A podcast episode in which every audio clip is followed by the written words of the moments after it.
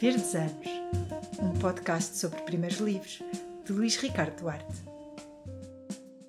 Olá, sejam bem-vindos aos Verdes Anos e ao episódio número 51 deste podcast que tenta perceber como é que um escritor se tornou escritor, como descobriu a sua vocação e que caminho percorreu até o lançamento do seu primeiro livro. Todas as semanas, sempre às segundas, um novo episódio, um novo convidado, um novo livro. Hoje estamos connosco o escritor Paulo Moreiras. Nascido em Lourenço Marques, atual Maputo, em Moçambique, em 1969, Paulo Moreiras é um digníssimo e excelentíssimo representante de uma tradição centenária, o romance pícaro. Também nos seus livros encontramos anti-heróis determinados e andarilhos, pessimistas e ousados.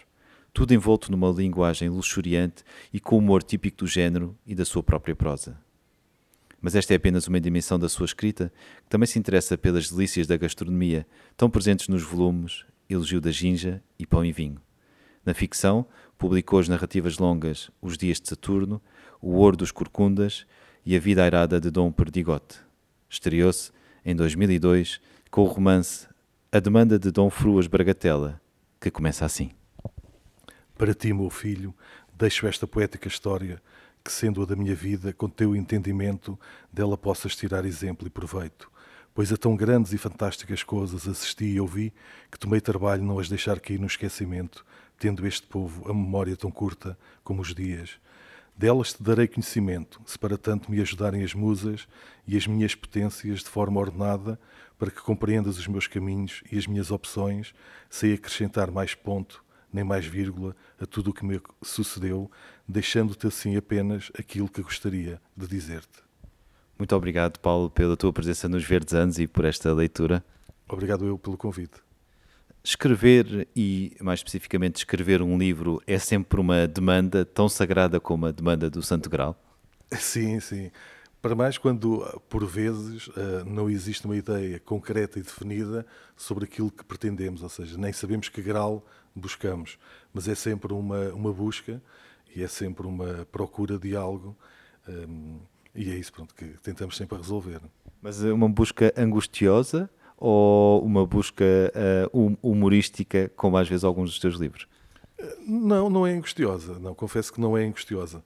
Tanto mais que um, sinto muito prazer quando estou, uh, não propriamente na parte da escrita ou da composição, mas aquilo que me dá muito prazer é as pesquisas que tenho que fazer, porque naturalmente sou curioso, gosto muito de aprender e de saber, e quando decido uh, localizar a ação, por exemplo, ou um tempo do romance, isso leva-me a uma, lá está, uma nova busca, uh, à procura de informação, de coisas para sentir o espírito da época, para eu próprio, enquanto autor, viver naquele tempo com aquelas personagens e, uh, e eu sei que isso me vai enriquecer um, como o, o, autor daquele texto, mas sei que isso também vai enriquecer muito uh, o que vou escrever para o leitor apreender uh, as minhas histórias e entrar nelas de uma outra maneira.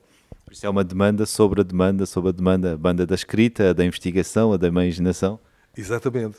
E muitas das vezes nesse caminho ou nessa procura vamos descobrir outros caminhos que não tinham sido pensados. E isso é que é fascinante, porque hum, por vezes sabemos aquilo que queremos, mas não sabemos como lá chegar. E é esse, hum, essa liberdade ou essa hum, incógnita, esse mistério, que nos vai guiando e orientando, porque aquilo que vamos encontrando, ou seja, as informações. Por exemplo, vou só dar um exemplo. Quando eu escrevi este romance, A Demanda de um Foz Bargatela, o pai do, do meu protagonista não estava na minha cabeça ou nas minhas intenções que ele morresse no, tão inicialmente no romance. Só que, na altura, fui ler umas ordenações afonsinas, uma coisa assim, que estipulava, ou seja, a partir daquele reinado, daquele rei, o homem que matasse a, a mulher para lavar a sua honra, que antigamente não era condenado, a partir daquelas ordenações passou a ser uh, enforcado. Pronto, eu não tinha esta, não, não conhecia isto, não sabia isto. Então foi só nessa procura de informação que encontrei isso e pronto, lá tive que alterar, uh, digamos, o rumo das coisas. Por isso, é, em vez de adotorares os factos, deste mais uma guinada que também é típico de um certo género que requerias. Exatamente, exatamente. Uh, muitas das vezes uh, as coisas vão ganhando outras proporções uh, também daquilo que nós vamos inventando e vamos criando, e nisso este romance foi muito hum, pródigo nessa, nessas coisas, porque ele inicialmente não tinha, ou seja, ele tinha mais de 100 páginas.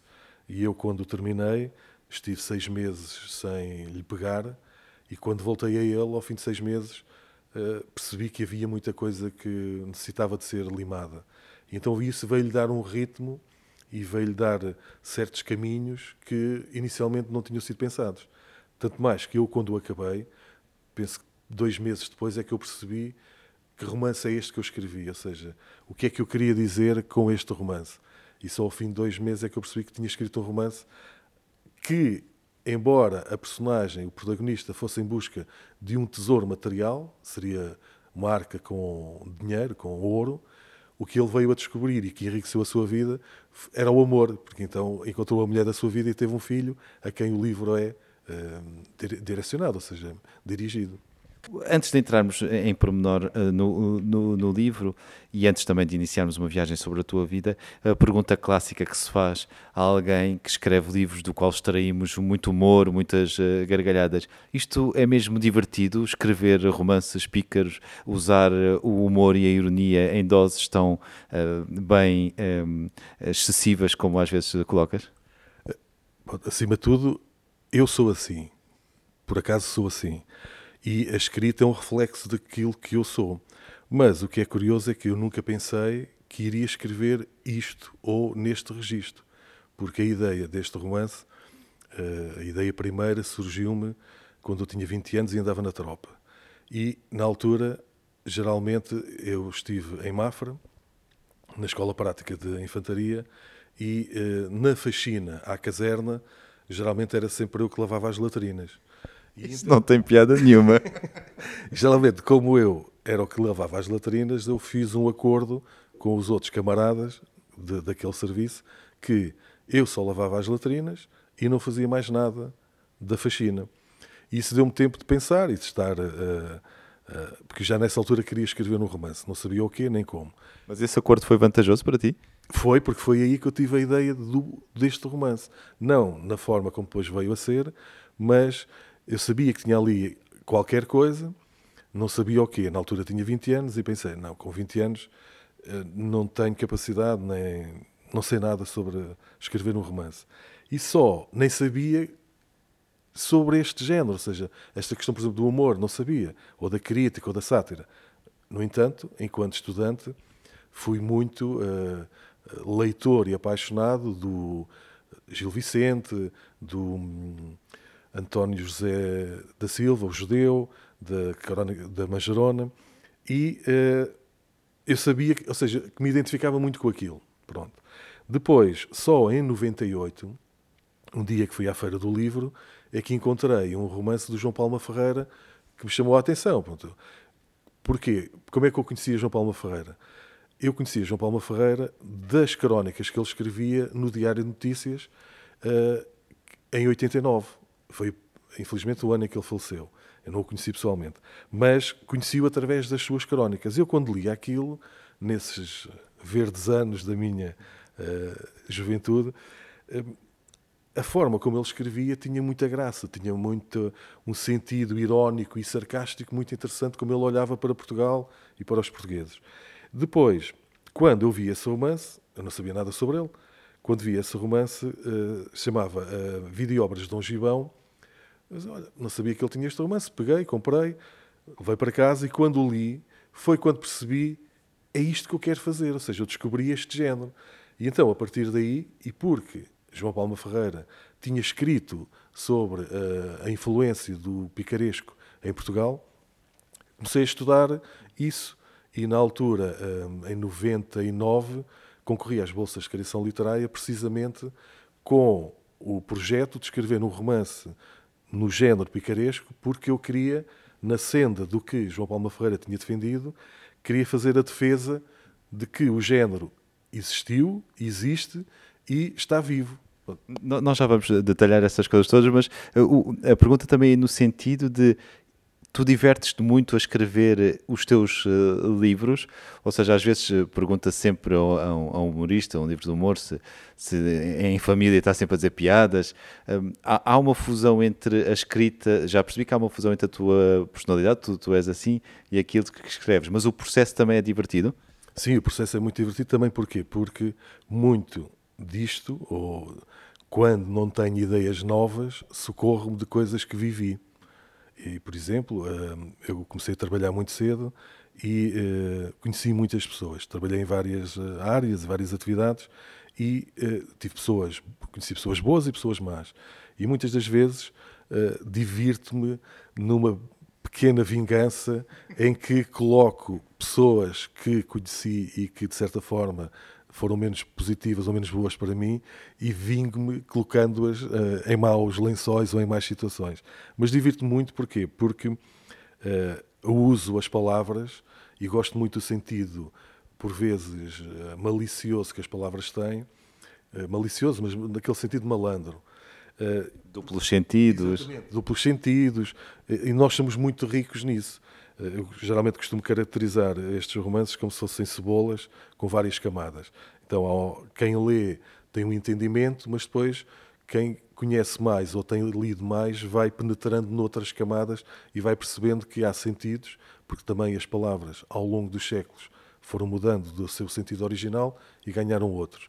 E isso dá-me prazer para criar um jogo com o leitor, porque eu próprio, enquanto leitor, gosto de encontrar um romance que me desafie para o compreender. Por exemplo, eu sou um grande leitor e um grande apaixonado de, do Camilo Castelo Branco. E como já li muito do Camilo Castelo Branco, há passagens que eu leio e que percebo onde é que ele se foi inspirar, onde é que ele foi buscar uh, uma referência. E isso também é uma característica, curiosamente, que eu vim descobrindo com o tempo da literatura picaresca. Ou seja, o Quevedo, o Cervantes, todo um conjunto de escritores um, de picarescos, ou pronto, de, de, de, das novelas do século de Ouro, faziam ou tinham passagens que remetiam para outros autores, como se fosse uma espécie de uh, homenagem ou de continuidade de uma tradição. Um, pronto, eu senti muito, gostei há pouco da introdução que fizeste por causa disso mesmo, que é eu não trago efetivamente nada de novo, uh, trago é uma, um continuar de uma tradição com um olhar diferente. Sim, nós podemos ler o, o, Dom Quixote como um romance extraordinário só por si, mas também, e sobretudo o leitor da época, lia como uh, um pastiche, uma ironia com os romances de cavalaria, por isso, de facto, tinha muita intertextualidade, como se costuma dizer, um diálogo com uh, múltiplos significados. Eu, por exemplo, uma das coisas que eu senti para uh, quando estava a escrever este meu novo romance, A Vida Airada de Dom Perdigote, eu senti que necessitava de ler, por exemplo, Dom Quixote, não em português, mas em espanhol.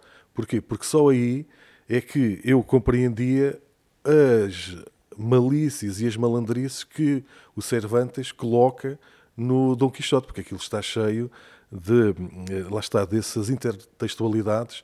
E ele, por exemplo, é um caso muito uh, concreto de uma multitude de referências literárias que lá estão dentro e que ele ou transforma ou vai adaptando e isso um, torna muito rico um, a obra em si. Não é?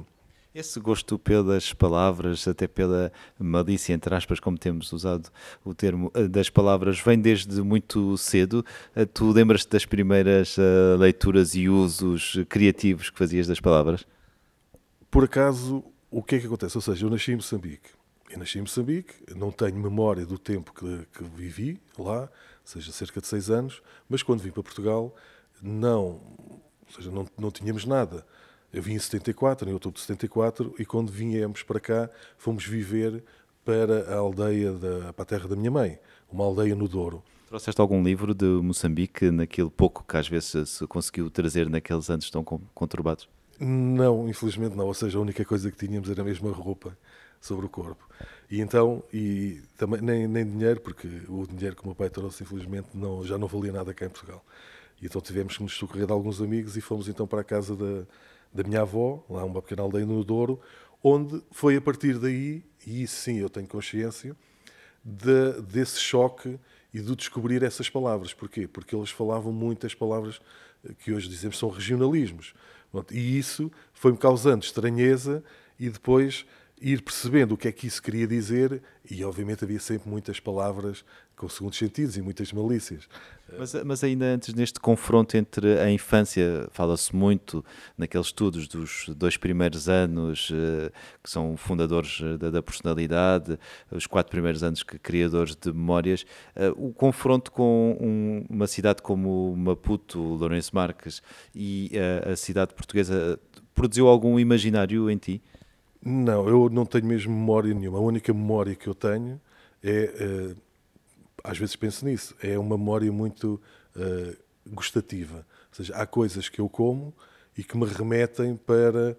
Eu já comi isto, já vi. Há qualquer coisa ali.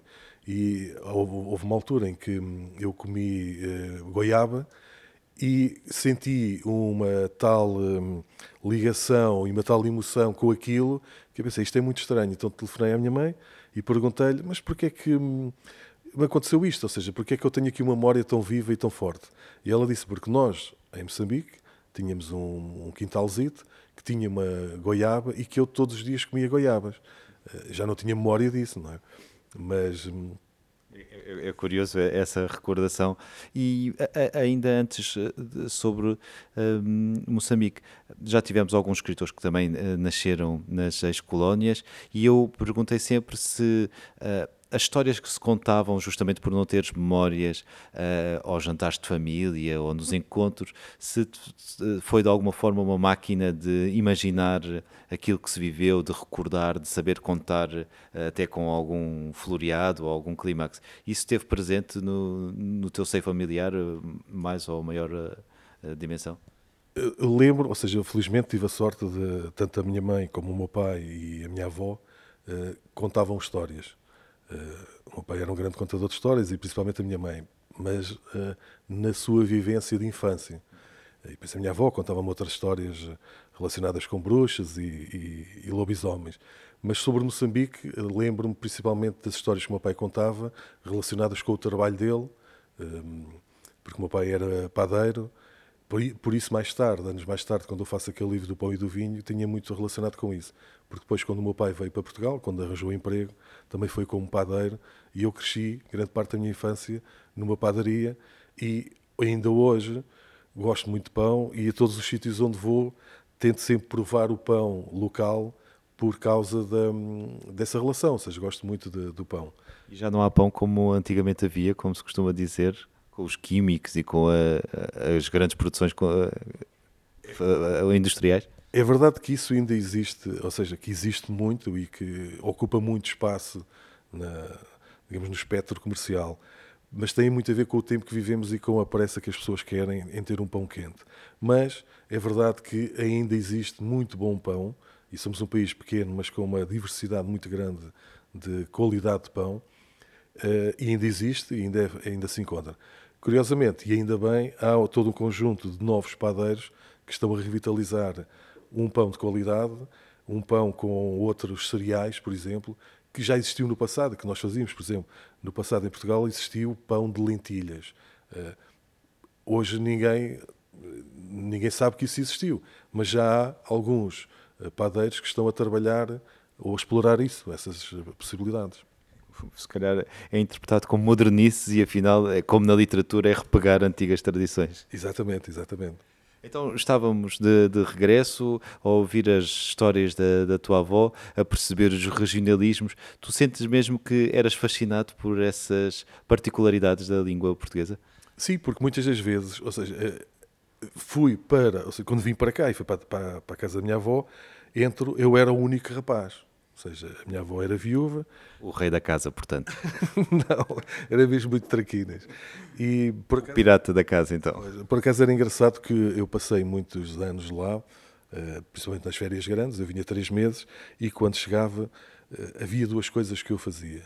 A primeira era descalçar-me, e andava por aqueles campos descalço, e outra era a minha avó tinha sempre um pau e uma corda para eu fazer um baloiço, um balancé e havia uma oliveira que ela tinha sempre destinada para aquilo.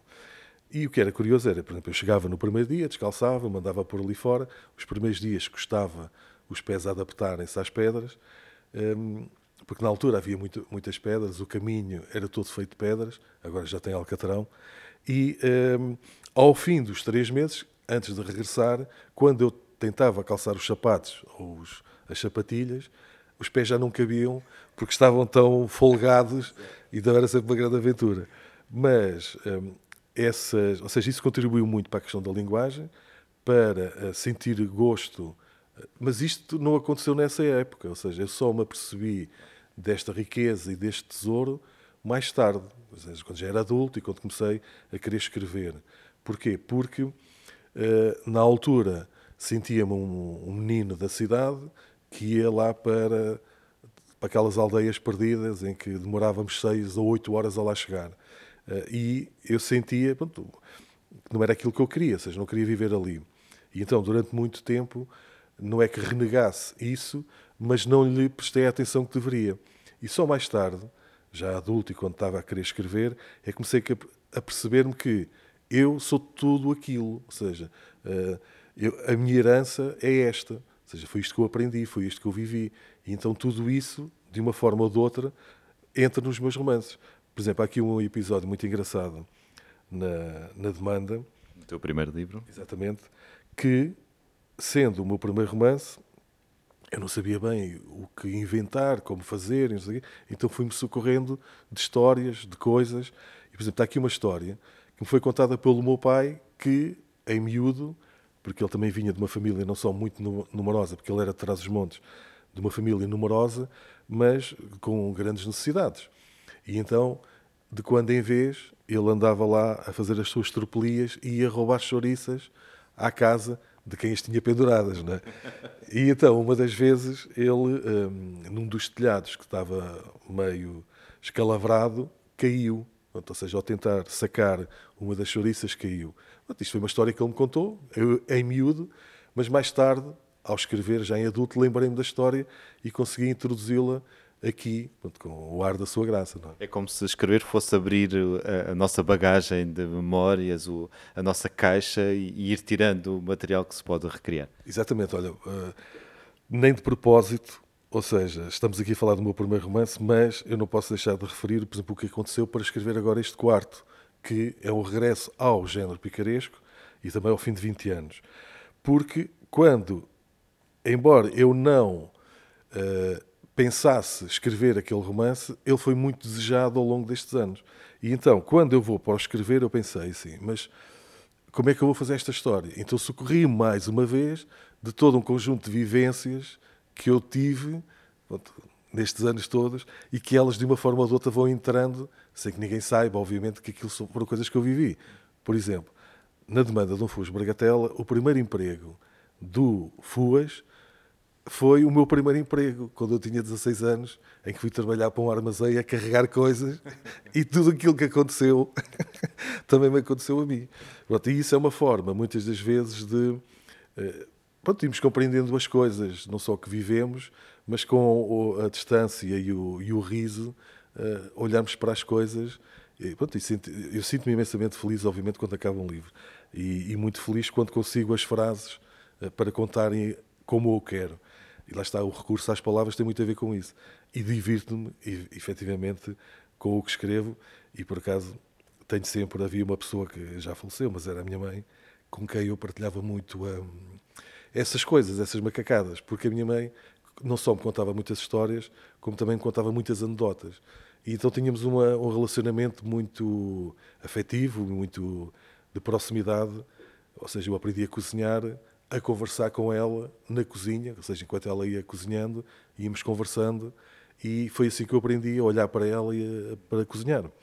E então a minha mãe foi, foi uma, um parceiro, principalmente na, agora na composição deste novo romance, que esteve, eu ia-lhe contando coisas eh, geralmente, por exemplo, há lá uma, uma parte em que eu uso uma palavra que aprendi lá na terra da minha mãe, que é a mulhelha, que é um, uma espécie de almofada que se colocam nas vacas para eh, antes de pôr a canga.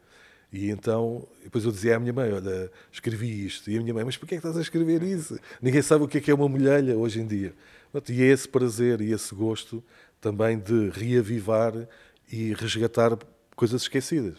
Eu, eu, já intuía pelo, pela leitura dos teus livros, mas uh, para esta conversa que também tu serias um péssimo adversário num jogo, não sei se conheces, que é o jogo do dicionário, em que é um conjunto de pessoas que se reúnem à volta de uma mesa, o, a pessoa que tem o turno abre o dicionário, lê a palavra mais esquisita e cada um tem que inventar uma, ou inventar ou tentar perceber qual é que é a definição e depois lê-se as definições todas e inclusivamente a verdadeira e quem vota numa definição que tu escreveste, por exemplo, ganha um ponto. Por isso, tu serias um péssimo adversário dado o léxico. Exatamente, eu já joguei esse jogo. Já joguei esse jogo e, efetivamente, às vezes uh, consigo ganhar. E às vezes as invenções são melhores que a, que a definição verdadeira. Mas, por exemplo, olha, vou-te contar uma história muito engraçada agora que falaste em dicionários. Eh, eu devia ter uns 14 anos e eu sempre gostei de livros. E hum, eu comecei, e hoje tenho muitos livros, eh, tenho uma biblioteca muito grande e eu comecei a juntar livros com 7 anos de idade. Porquê? Não foi uma questão consciente, foi porque no emprego do meu pai, na altura, ofereceram-me no Natal, eh, eu tinha 7 anos, ofereceram-me duas coisas. Foram dois livros, foi um do Eric Kastner, Emílio os Detetives, e um outro do Alfred Hitchcock. Agora não me recordo o nome. O Castelo Fantasma, penso eu. E um arco e flechas. E eu, na altura, obviamente, não quis saber nada dos livros e peguei no arco e flechas. Os livros eram o alvo. Quase. Mas quando eu peguei no arco e flecha e fui brincar, não é? Então, ao fim de uma semana, o arco e flecha já estava todo partido e já não existia. Mas os livros existiram e ainda hoje existem. Ou seja, eu a partir dali, depois comecei a ler e tal, e juntar livros. E isto para dizer qualquer coisa que já me perdi. Os dicionários dos, aos 14 anos. Exatamente. Muito bem. Então. Isto não teve corte. Exatamente. É que às vezes começo-me a perder nestes, nestes labirintos da memória. E um, uma das coisas que sempre uh, fui muito curioso, eu tive duas tias na minha vida que me ofereciam livros uh, de banda desenhada. Pronto, foi por aí também que eu comecei muito na banda desenhada. Mas uma delas tinha uma biblioteca muito grande, que era a minha tia Lourdes, e quando eu ia à casa dela, ela dizia-me: Olha, tens os livros, escolhe o que tu quiseres, leva o que tu quiseres. Mas eu, por causa, lá está, dessa, do querer saber, uh, sempre quis saber muito. Havia aquele livro na altura que era o porquê, porque é que isto é assim ou isto é assado.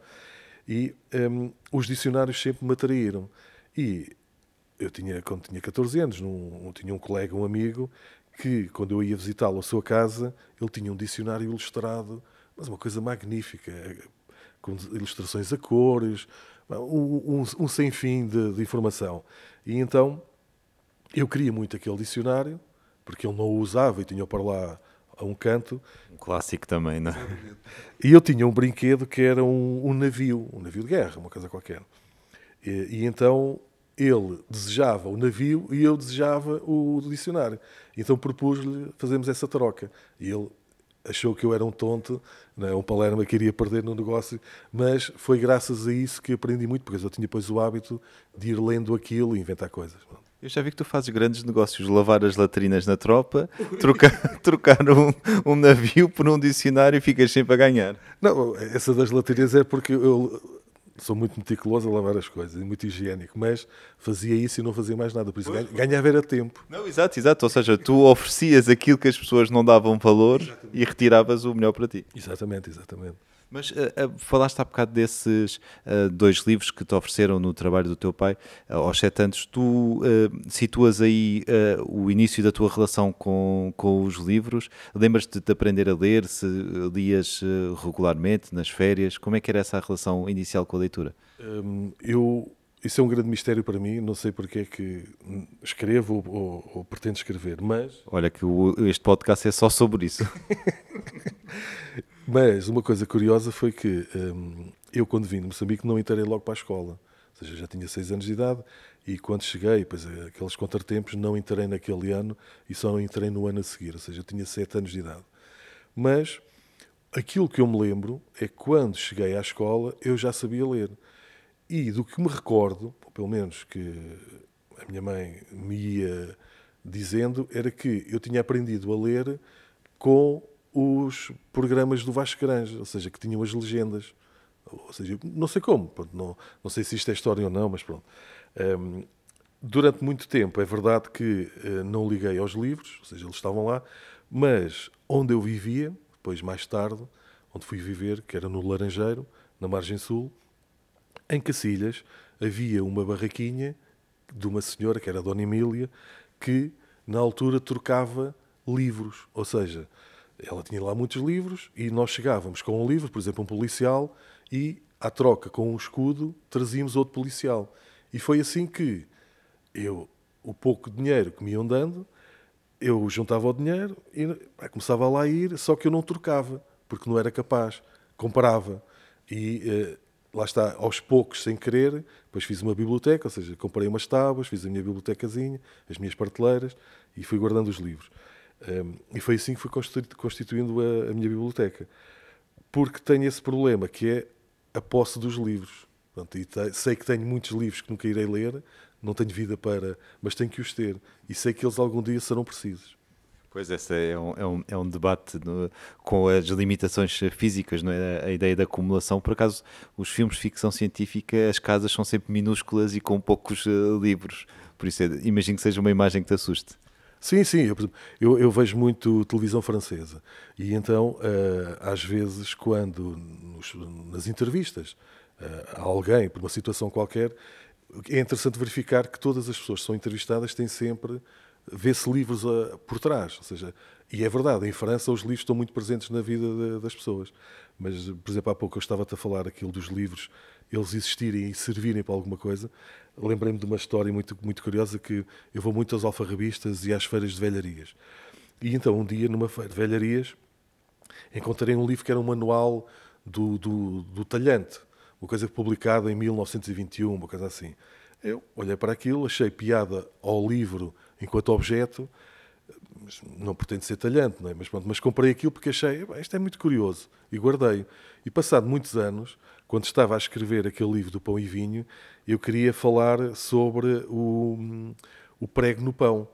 E queria perceber porque é que lhe chamavam prego no pão. E então, lembrei-me desse livro, fui buscá-lo e lá encontrei, digamos, a sua explicação. Lá está. Não sabemos porque é que queremos os livros, mas eles um dia irão responder àquilo que procuramos. Não podemos ficar presos aqui porque, sem saber porque que o prego se chama prego no pão. Um, porque aquilo tinha a ver com. É um tipo de carne de uma zona do, do, do boi ou da vaca que uh, não tinha uso comercial. E então, quando ele era cortado, aproveitavam-no para ser uh, fatiado uh, de forma fina e batido para ser mais mais largo, com maior área, e era uma forma barata de que os trabalhadores, eh, na altura, eh, em Lisboa, eh, consumissem proteína a um preço acessível. Não há nenhuma explicação do prego pendurado na parede? Não, mas há, há, outras histórias que justificam este, este nome, mas que eu na altura não, não, não conheci, só conheci anos mais tarde, mas pronto, vale outros livros eh, que terás adquirido, eh, de certeza que te esclareceram. Então, quando tu dizes que uh, o impulso de fazer uma biblioteca, de fazer uma estante, até manualmente, é anterior à, à, consciência do prazer que a leitura uh, tinha? Ou seja, fiquei com a ideia que era qualquer coisa que fazias sem pensar muito, era o, qualquer coisa que gostavas, que, que te atraía e que fazias sem grande reflexão.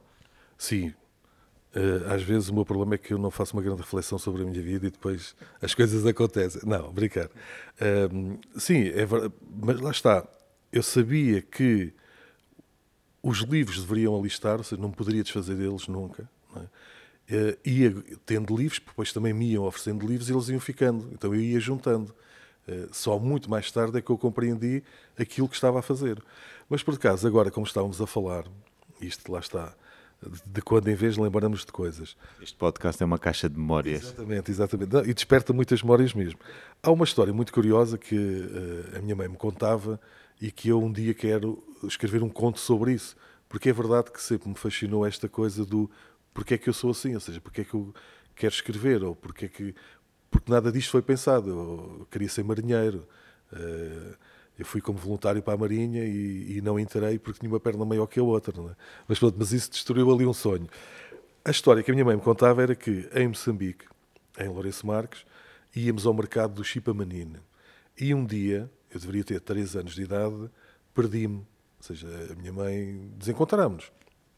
E aquilo, como tinha muita gente, a minha mãe andou à minha procura e foi-me encontrar num, num senhor, ou seja, num, numa tenda ou num, num, lugar onde um senhor, não sei porquê, tenho aquela ideia mítica, ou não sei se é verdade, que era um grego, um imigrante grego, que vendia livros.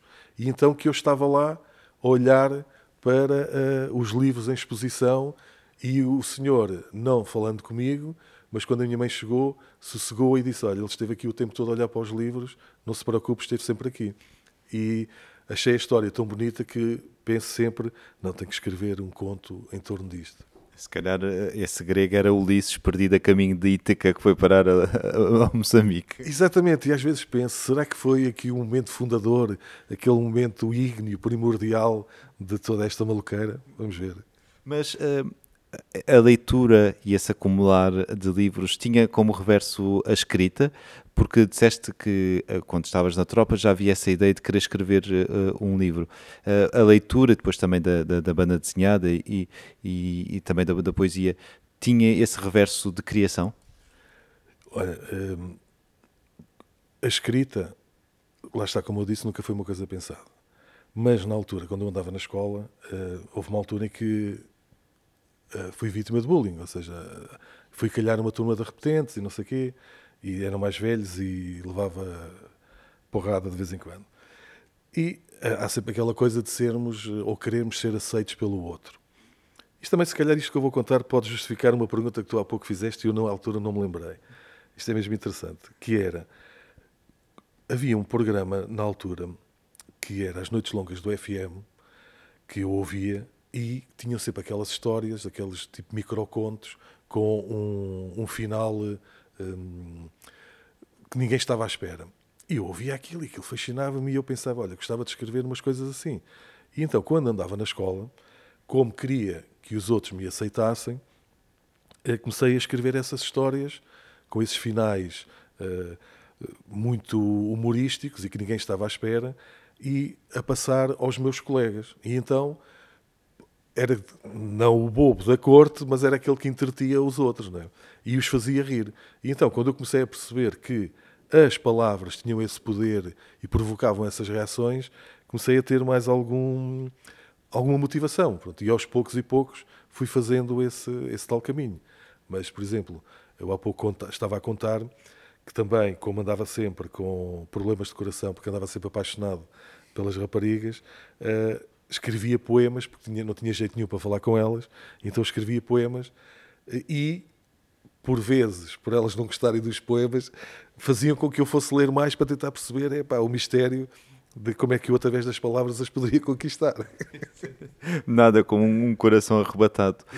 Mas nesses textos uh, curtos, uh, de, com o final uh, inesperado, também depois vingavas de, desses repetentes, dessas pessoas mais velhas que eram agressores e guardavas só para ti? Ou seja, a escrita foi um sítio também de total possibilidade e de fantasia? Sim, mas eu nunca pensei muito neles, ou seja, lá está, eu eu sempre entendi e, e, aceito, digamos, as coisas más que me aconteceram, eh, porque também tive muitas coisas boas. E neste somatório do deve haver, são mais as coisas boas que as coisas más. Mas é verdade que as coisas más me ajudam a saborear as coisas boas de outra maneira. Por isso nunca pensei muito nisso. No sentido em que parecia-me que tu lias uh, textos para, para um conjunto... Não, Eu, eu fazia os textinhos e depois passava-os uh, entre... Um, por eles, pronto. Depois mais tarde tive a sorte de participar no, na criação de uma revista na escola, onde fui publicar esses mesmos contos.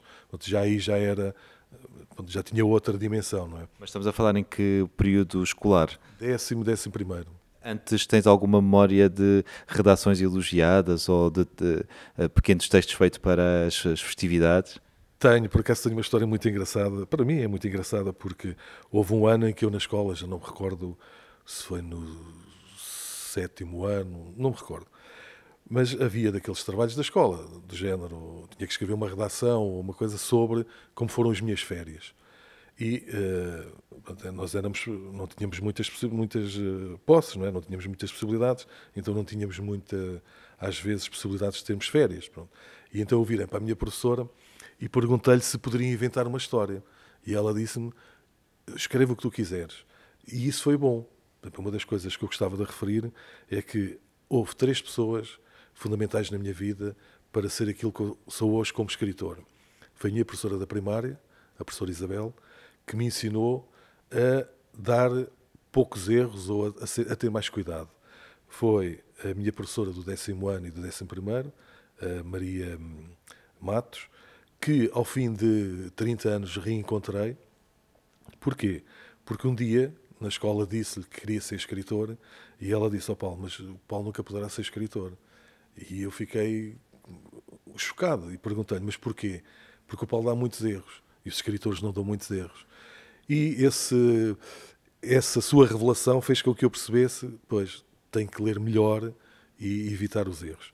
E mais tarde, no 12 ano, tive um professor de filosofia, que era o Rogério Carrola, que também tinha muitos livros e também me disse, olha, lê o que tu quiseres. E aí com ele li livros, outros livros de poesia, mas também outros romances. E eu lembro-me, por exemplo, nessa altura, de descobrir Insustentável Leveza do Ser e naquela altura ficar maravilhado com aquilo e lá está a dizer queria escrever um romance assim. Pronto, ainda bem que não fiz porque descobri o picaresco. Mas, uh, ou seja, tu é essa professora do décimo, décimo primeiro disseste que querias ser uh, escritor. Esse impacto do que tu escrevias junto dos teus amigos e dos teus colegas uh, indiciaram que isto podia ser uma um percurso, uma saída, ou sempre entendeste a escrita como uma atividade extra ao, ao ganha-pão? Na altura foi mais um delírio, ou seja, aquela coisa, aquelas utopias. Um, por acaso estás a colocar uma questão engraçada. Nunca pensei na questão de, do, da literatura como ganha-pão, eh, porque infelizmente Portugal não tem essa ou não consegue eh, sustentar tantos escritores profissionalmente. É óbvio que gostava de que isso me acontecesse. Mas curiosamente, a primeira vez que eu fui pago por aquilo que escrevi foi quando tinha 14 anos, quando escrevi um texto que foi publicado no Jornal do Incrível. havia uma rúbrica que eles tinham que era Diga o que pensa. E uh, escrevíamos um texto sobre algo enviávamos.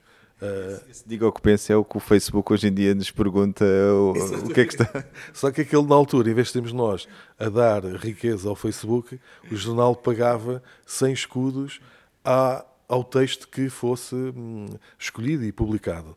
E então, na altura, quando eu escrevi esse textito, uma coisita que eu já nem me lembro, lembro bem, na volta do correio recebo uma nota de 100 escudos e fiquei muito impressionado. Lá está.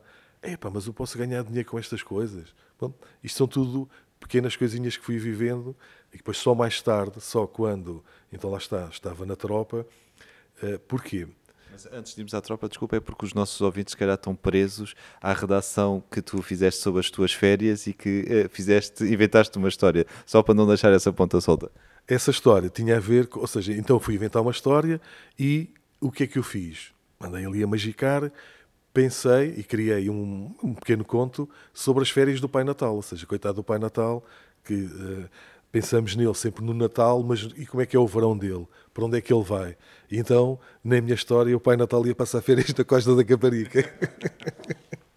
Mas uh, as tuas biografias, que às vezes uh, surgem uh, nas bananas ou, ou, ou, em festivais e em outros sítios, falam, passou pela banda desenhada e pela poesia e desaguou no romance. Isso foram etapas de leitura ou também escrevias? Vi que tu também gostavas do desenho e que depois percebeste que era preciso um, um bom argumento. Sim, isso tudo é verdade.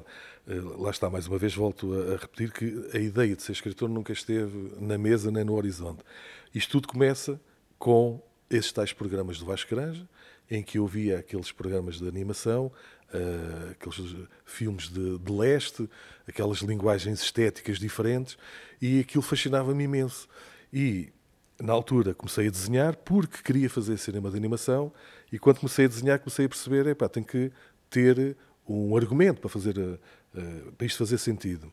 E como essa minha tia Rosa me oferecia livros de banda desenhada, comecei a compreender a linguagem da banda desenhada, a construção de uma página, aquelas coisas todas. Então comecei a fazer banda desenhada. depois, mais tarde, vim a trabalhar com um desenhador que era o Vitor Borges, para quem comecei, porque quando o descobri, ou seja, quando o encontrei, percebi que o melhor era eu ficar quieto e nunca mais desenhar, porque ele desenhava muito melhor do que eu, magistralmente, e então passei a escrever argumentos para ele. Publicámos um álbum uh, de banda desenhada em 1996, uh, e depois, nessa altura, foi quando eu comecei a sentir que queria entrar pelo romance. Mas lá está, como ainda me sentia muito novo, ou seja, ainda não tinha lido uh, o suficiente, nem tinha maturidade, não tinha vivido uh, o que deveria ter vivido, uh, fui adiando, adiando, até esse encontro, aos 20 e tal anos, com o romance do João Palma. Ou seja, para esta pergunta que fazemos no início, como é que um escritor se torna escritor, como descobre a sua vocação, vejo mais um acumular de situações, se calhar uma confiança crescente, mas que como linha contínua a, a proximidade dos livros, ou, seja, quando, parafraseando aquele microconto Augusto Monterroso, quando acordaste os livros ainda estavam lá, e no dia a seguir também, e também, também. Excelente resumo. Fizeste um excelente resumo da minha vida. Dentro de anos serei um dinossauro, é verdade, é verdade. Não, mas é, mas é isso mesmo, porque o que é certo é que os livros sempre estiveram presentes. Eh, e isso, por exemplo, fiz com as minhas filhas. Eh, disse-lhes, nunca lhes impus, ou seja, fiz leituras com ela, elas sempre tiveram livros e sempre lhes disse: os livros estão sempre aqui. Eh, por exemplo, a minha biblioteca, e digo-lhes: olha, quando vocês quiserem ler, estão aqui, escolham o que quiserem. E isso é muito importante. E eu sinto isso. Então, nós estamos uh, na, na, na, tropa uh, e tu decides uh, quero escrever um, um romance. A, vontade de escrever um romance é anterior à descoberta de, daquele livro que referias. Sim, sim. Ou seja, esta ideia de querer escrever algo, escrever um romance, porque, por exemplo, houve livros que me marcaram muito na minha adolescência, depois, digamos, naquela fase de pré-adulto, Uh, lembro aquilo que referi há pouco, do, já estava talvez a toser, mas houve um livro que foi o, o Fio da Navalha, por exemplo, um, A Peste, do Camus, que mexeram muito comigo e que me agitaram. E eu queria algo assim daquele género. Entre outros autores que agora já não me recordo, mas que foram muito fundamentais. E depois, eh, na altura, sei que queria escrever, sabia que ainda iria demorar, Uh, e foi nessa altura que tive uma ideia primeira, pronto, ali uma, uma estratagema qualquer. Mas só mais tarde, em 98, quando encontro esse tal romance do João Palma Ferreira, é que uh, decido, é com isto. Tanto que eu, na altura, ou seja, eu vivi em Almada até 1998 e em outubro de 98 vim viver para uh, o Conselho de Pombal, para uma, para uma aldeia, para uma freguesia do Conselho de Pombal, e ainda hoje vivo um, e então aí essa mudança já uh, tinha implícito que a partir dali eu iria dedicar a minha vida à escrita. Ou iria procurar isso. Por acaso, nessa altura, tive sorte porquê? Porque eu já tinha concorrido às bolsas de criação literária, em 98, com um projeto muito insípido e muito imberbe, porque depois fui ler a ata e percebi eh, um conjunto de reparos que eles fizeram que eu não tinha me preparado bem. Então, no ano seguinte, já depois de ter lido o João Palma Ferreira uh, e ter estudado algo, criei, ou seja, um projeto uh, bem sustentado. E tive a sorte de, no júri, dos elementos do júri, ter feito parte da Maria Lucille Peck, a saudosa Maria Lucille Peck, a quem o projeto, o meu projeto foi calhar. E eu, mais tarde, anos mais tarde, vim a conhecê-la, pessoalmente, e ela disse-me, ou seja, lembrava-se de mim, porque quando ela recebeu aquele projeto do romance picaresco, ela disse: Este tem que ganhar.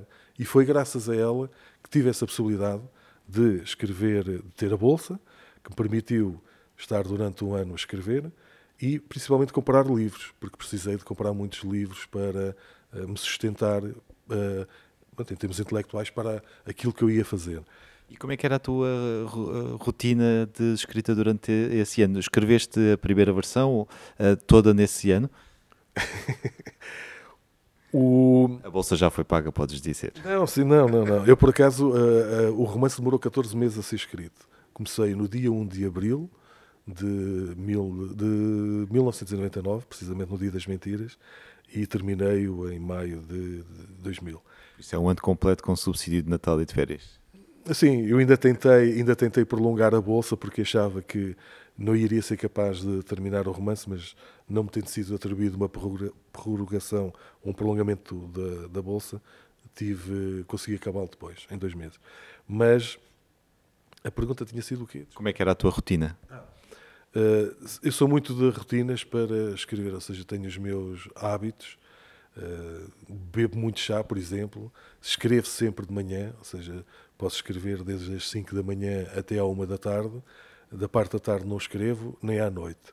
Ou seja, geralmente um, o período da manhã é o período uh, que sou mais ativo.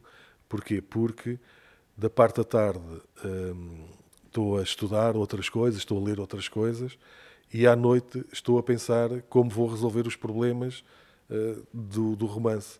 E então deixo que durante o sono ou o sonho uh, surjam as respostas. Então de manhã, quando acordo, eh, porque escrevo muitos romances durante a noite, quando acordo eh, estou com energia e confiança para irmos enfrentar o trabalho. E sou muito metódico nisso, ou seja, há pouco foi dito numa das mesas que o escritor ou o novelista é um operário. E é assim que eu me sinto, porque tenho um hábito, que é tenho um roupão, e quando eu visto o roupão é como se estivesse a vestir a bata para ir trabalhar para a oficina para ir bater chapas e ali pronto, vou, vou bater teclas. E a tua ideia sempre foi escrever um, um romance uh, típico do, do género, onde há muita deambulação, muitas uh, peripécias e sempre a capacidade de, uh, superando esses obstáculos, encontrar o lado risível de, das situações. Isto na perspectiva do, do personagem. Sim, sim, sim. Mas muito porquê? Porque também, como eu próprio tive um percurso ou de muitas errâncias, de muitas aprendizagens, de muito erro, de más decisões. Isso faz com que eu muito facilmente me identifique com o meu personagem e então uh, permite-me colocar muito por, por, ter vivido aquelas coisas e uh, o escárnio ou o desdém dos outros, aquelas e isso é muito vivo quando estou a escrever uh, e vou-me divertindo com isso, ou seja, sinto que existe muito essa relação. Por exemplo, agora está a acontecer isso. Anteriormente, quando foi, por exemplo, o Bragatela, houve uma altura em que as pessoas me chamavam Bragatela. E agora já há pessoas que me chamam Perdigote, porque já identificam. Uh, e eu acho piada a isso, ou seja, uh, embora não seja totalmente assim, mas há muito de mim, obviamente, na, em tudo isto que escrevo. Tens referido e algumas eh, coisas negativas que aconteceram na tua vida e já, já exemplificaste algumas decisões eh, menos boas, que imagino que têm a ver com a vida profissional e, e pessoal. Tu achas que, não vou perguntar quais são, obviamente, mas eh, tu achas que a literatura e, uh, e, na perspectiva da leitura e da escrita, uh, foi um porto seguro no sentido em que ela esteve sempre lá. Um, tu podias te refugiar nas alturas mais difíceis e nas alturas também boas, e que a, vontade e a certeza de vires a escrever ajudou-te a superar esses momentos? Uma das coisas que eu acho curioso é, por exemplo, isto pode às vezes não ser muito consciente, que é eu sei que irei sempre encontrar uma resposta num livro. Posso não saber qual é o livro e posso, por exemplo, uma das coisas que, que às vezes me aflige é, tendo eu tantos livros, às vezes olho para eles e digo não tenho nada para ler. E a Antonieta, a minha mulher, até ri-se com isso, mas tens tantos livros, porque é que não encontras um? Só que há aquele momento uh, em que eu sei que preciso de algo, mas que não estou a encontrar. Eh, eu não sou muito de ficar ligado a. Se estamos a falar as coisas más, isso. Não sou muito de ficar ligado a remoer isso. Não. Faz parte da vida, pronto. Geralmente penso mais uh, nas coisas positivas e em querer viver coisas positivas. Mas é verdade que há livros que, lá está, pelo sonho, pela, pela utopia que provocam, uh, me transformam e me levam a querer outras coisas. Eu acho que isso é muito importante. O, a Bolsa pressupunha a publicação do, do, livro. Como é que foi esse processo de chegar a, a temas e debates? Não, a, a publicação. A perdão. Pressupunha a publicação do livro? Não, não. A Bolsa não pressupunha a publicação do livro.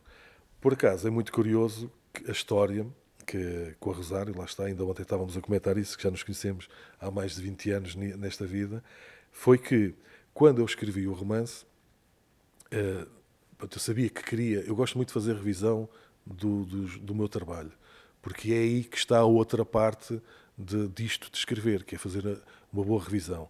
E na altura eu terminei o romance, ao fim de 14 meses, e pensei, olha, vou esperar seis meses, deixei o romance seis meses na gaveta e vou voltar a ele ao fim desse tempo. Ao fim de seis meses voltei. Já tinhas técnicas e consciências muito fortes sobre os vários momentos da, da escrita.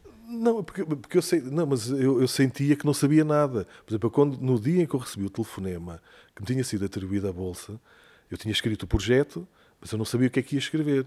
E quando recebi o telefonema, eu disse à minha mulher: Estou tramado porque agora tenho que escrever um romance. E então demorei dois meses a tentar desenvolver ali uma mecânica para construir o romance.